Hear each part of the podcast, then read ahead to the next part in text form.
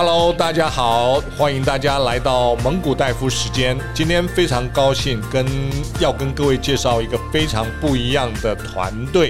我们的武林新贵汪姐呢，带来了两位很棒的心理智商师，也是魔术师。那我想我来一一介绍一下哈。那武林新贵汪姐大家都认识，我就不不多讲。那介绍。第一位，我们的心理咨商师江哲航，心理咨商师，跟各位打个招呼，哲航。Hello，大家好。那第二位呢，心理咨商师是阙壮云，心理咨商师。来，壮云，请跟大家打个招呼。嗨，Hello，大家好，我是壮云。好，那汪姐，你要不要跟大家打个招呼呢？大家好，我是汪霞女。那我们掌声来欢迎一下我们的 Magic Sign 这个团队，来欢迎。拍手，拍手。好，谢谢。今天呢，很高兴我们邀请到这个团队哈。我想请那个汪姐先来跟我们介绍一下哈。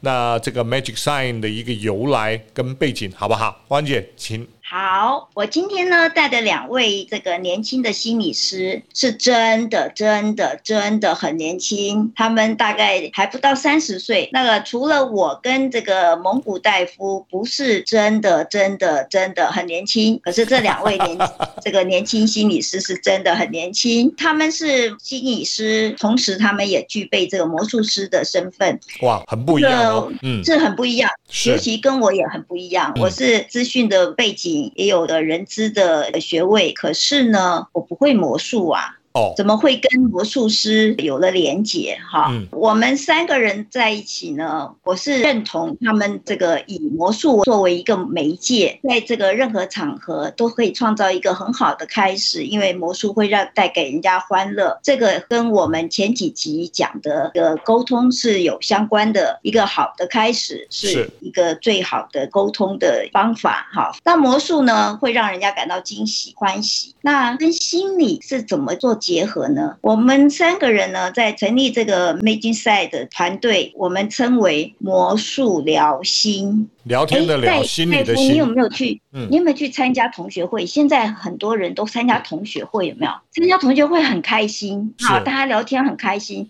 那我们都称为那个同学会哈，叫做话聊。OK，讲话的话，聊天的聊，是话聊。所以同学会的话聊其实是一般性的效果，欢笑的笑，很有效果。OK，那我们的魔术聊心是进阶版的效果。哦，原来，嗯，这样你了解了哈。呃，一部分了解。那么呢，我就会，呃，我们就三个人就研发一系列的课程。这个课程呢，就结合了教育，结合了人资，结合了辅导。那由这个魔术做一个媒介开始，然后由这个专业的魔术引导之后，嗯、这个课程就可以让人们能够从心中燃起了希望，然后去寻求改变，找到心。这个心是一个崭新的心，也是内。新的新的一个可能性。嗯、好，谢谢汪姐的说明哈。那接下来我就因为机会难得，我就要借由这个机会点来请问两位心理智商师几个问题。那我想到时候再 Q 一下哈，大家轮流来回答一下。那当然，我从一个我们的听众的一个角度呢，来带听众思考一下。这两位心理智商师呢，同时具备有魔术师的资格。那我第一个问题就觉得，哎，既然你们已经是一个很不错的心理智商，当师了，那为什么还要来当魔术师，还要学魔术？我想是不是这个问题？我先请哲航来跟我们回答一下。好，我想先说一下，因为其实我们是先接触魔术，然后再接触心理智商的这个专业。OK，所以其实我们在魔术的这个领域的耕耘时间，比起心理智商专业要长的许多。像壮云，我知道他从国小就开始，那我其实也是从国小就开始，所以其实我们都有超过十五年以上的。魔术专业这样的那个背景，OK，对。那我们是到大学，然后到研究所才开始接触心理智商这个专业，然后才在里面开始学习，最后考到证照，成为一名专业的智商心理师。然后我们才开始去想说，哎，那智商心理师这个身份可不可以跟魔术师有一些结合？所以后来我们才会开始我们这样子新的领域的工作。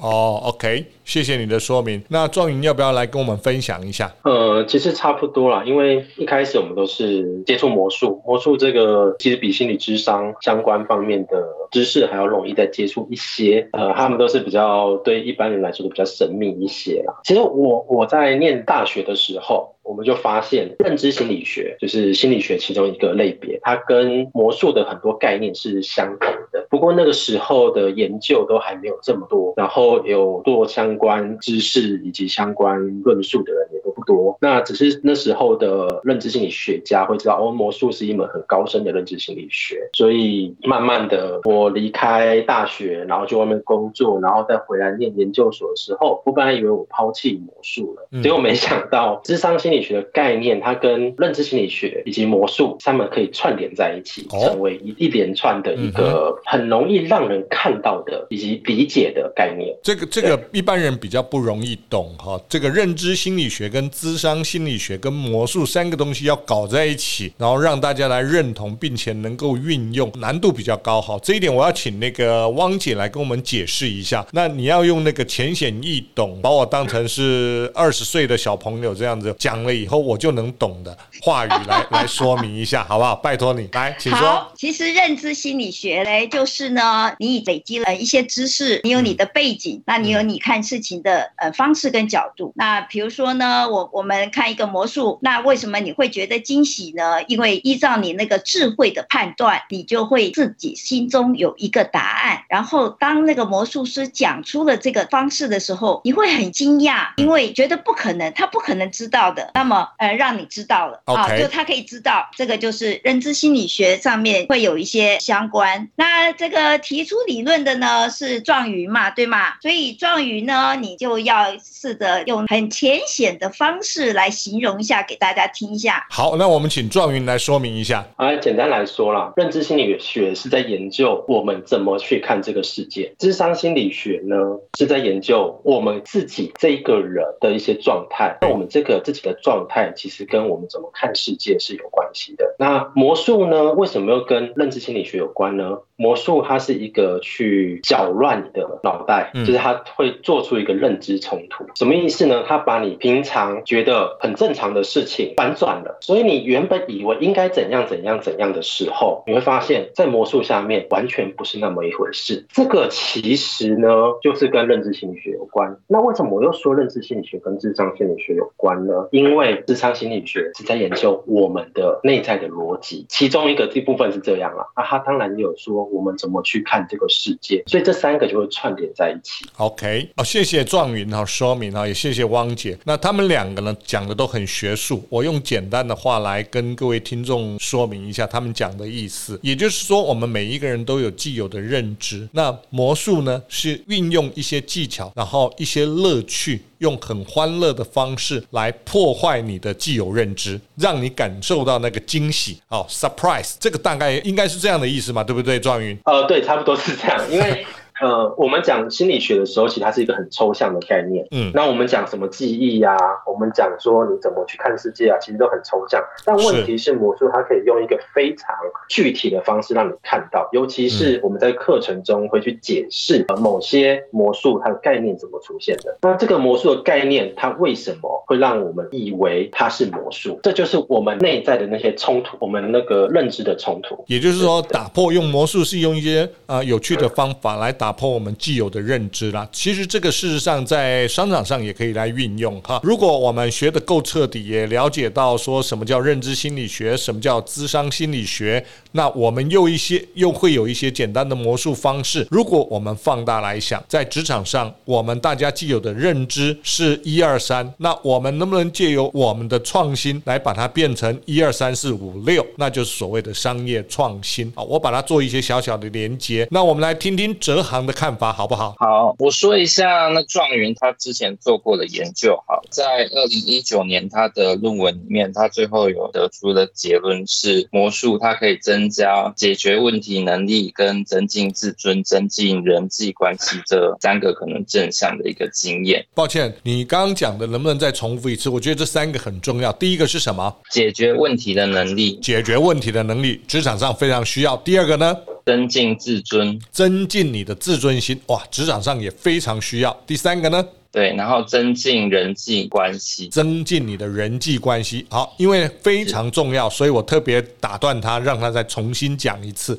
这个对我们的年轻朋友未来进到职场，它是非常必要的技能。那我接下来请哲航再特别说明一下，详细说明一下，麻烦哲航。因为魔术的学习，它需要很多你的逻辑思考，还有运用到你的一些认知的能力。所以在呃你学习，然后去思考这过程当中，它会让你去。去增进你的这个解决问题的能力，因为你必须要去想，你要去怎么操作，去达成最后那个效果。那这中间是是有一定的难度在，所以如果当你可以完成整个魔术，然后把它很好做一个演绎的话，那对于你在做事情的那个能力上就会得到提升。魔术是有一个难度的，那你要克服这个难度，就是训练你解决困难的能力。是，好，来再来第二个呢？那增进自尊的部分是这个，其实在很多研究里面也都有提到啊，不论是国外的研究或是国内研究，都有说到我们在变魔术的时候，其实会提升我们的自信心，因为我们会开始觉得自己是是有能力的，OK，被认同的，被认同的，对于我们的自尊也会有所提升。我们开始可能会被接受哦，我变完这个魔术，别人对我有一些回馈，那这些回馈不管是好。或是坏，我都可以去接受。所以，透过魔术的表演呢，来获得更多的认同，就好像我们在商场或者在职场上面，我们传递了一些价值以后，我们就会受到同事的一个认同或主管的认同，那自然而然你就会增加你的自信心嘛，对不对？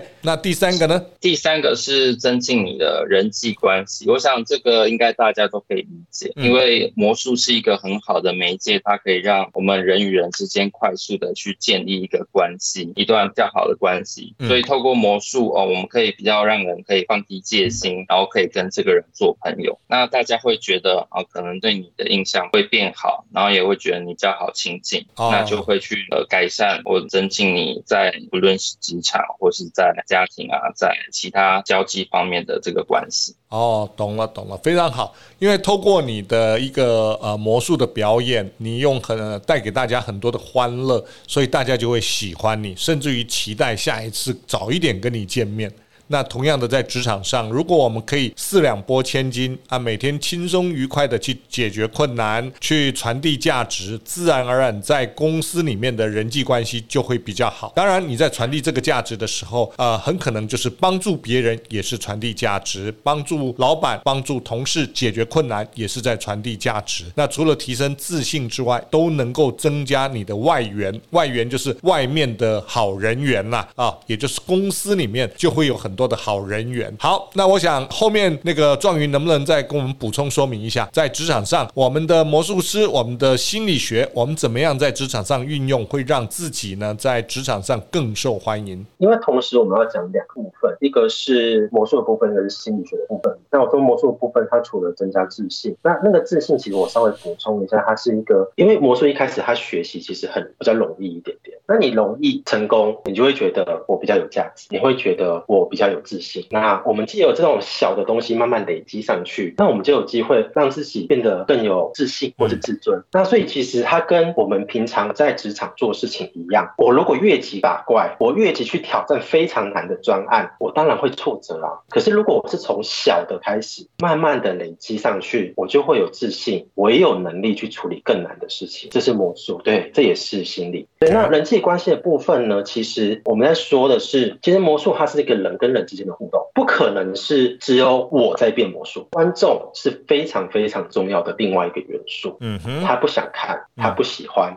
他讨厌这个魔术就失败，所以为什么我们说可以增加人际关系？它的重点不是在那个魔术很酷、很炫、很厉害，我好强，是我怎么样透过魔术跟另外一个人建立那个桥梁？OK，这套问题解决能力呢？譬如说把一个东西消失，它可能有 A、B、C、D 四种方法，我们要试着在不同的情境下使用不同的方法，不然就会被看到。所以譬如说我在假情境，我可能是用 A 方法，B 跟 C 可能会就是会被看到。到那个机关。那第一呢，可能没这么方便使用。这时候我就要运用我的脑袋跟经验去想，我该用什么样的东西，在最合适的场合、最合适的角度去用出来，它魔术才会成功。那其实这也跟职场我们在面对事情一样，我们怎么去用最适合的手段，我们最适合的技能，最适合有的那个东西素材去解决那个问题，而不是拿不适用的东西去处理它。哇，讲得很好哈！这个庄云跟我们分分析了哈，除了魔术呢，我们要学会是要从基本的开始，不要太快的跳级去学很艰深的，那很容易有挫折感。同样的，在工作职场上也一样，我们在解决问题的时候，经验是累积的，我们不要去做我们做不到的，或者是 over promise 做一些过度承诺的事情，那会坏了自己的 credit，也会坏了自己的人际关系。所以要渐进式的去成长，跟渐进式的去挑战一些困难，这是跟学魔术里面，跟在职场里面可以一一起运用的。另外一个就是，当我们在面对一个情境、解决一个困难的时候，方法有很多种，但是我们的价值是在解决困难的当下，找到最适用的那一种。最适用的方法可能是 A、B、C、里面的某一个，但是那个某一个方法呢，必须要是我们有经验、我们有思维，能够去考虑到这个当下的情境怎么样运用，它会产生最多的效果。就好像在解决这个困难的时候，我需要哪些人来帮忙？我需要公司哪些资源啊？这个时候我需要老板帮我做什么？我可能需要同事帮我做什么？最终我能够说服我们的客户来跟我们公司合作等等，它的过程跟魔术师在表演的时候，事实上某种程度是大同小异的。所以庄云，你的意思大概是这样嘛？对不对？哎，没错，就是这样。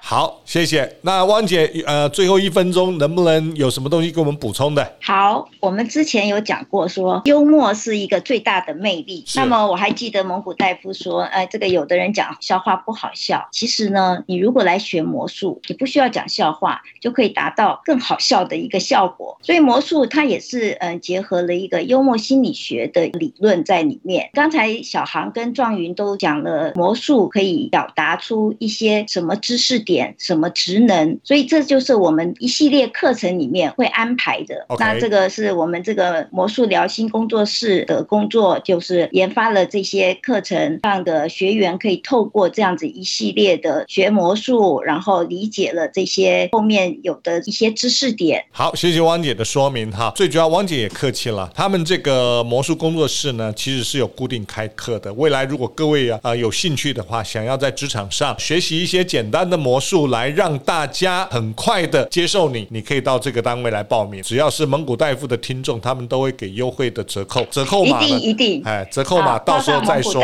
这个时间的关系，这一集我们就聊到这边。后面呢，我们再来请三位聊一聊其他的跟职场相关的一些魔术心理学。谢谢大家，谢谢。好，谢谢蒙古大夫。谢谢。那请各位在听完之后呢，在 Facebook 上面给我们留言，我们会给你们一些回答啊。那也请你们给我们五星按赞，谢谢大家，谢谢。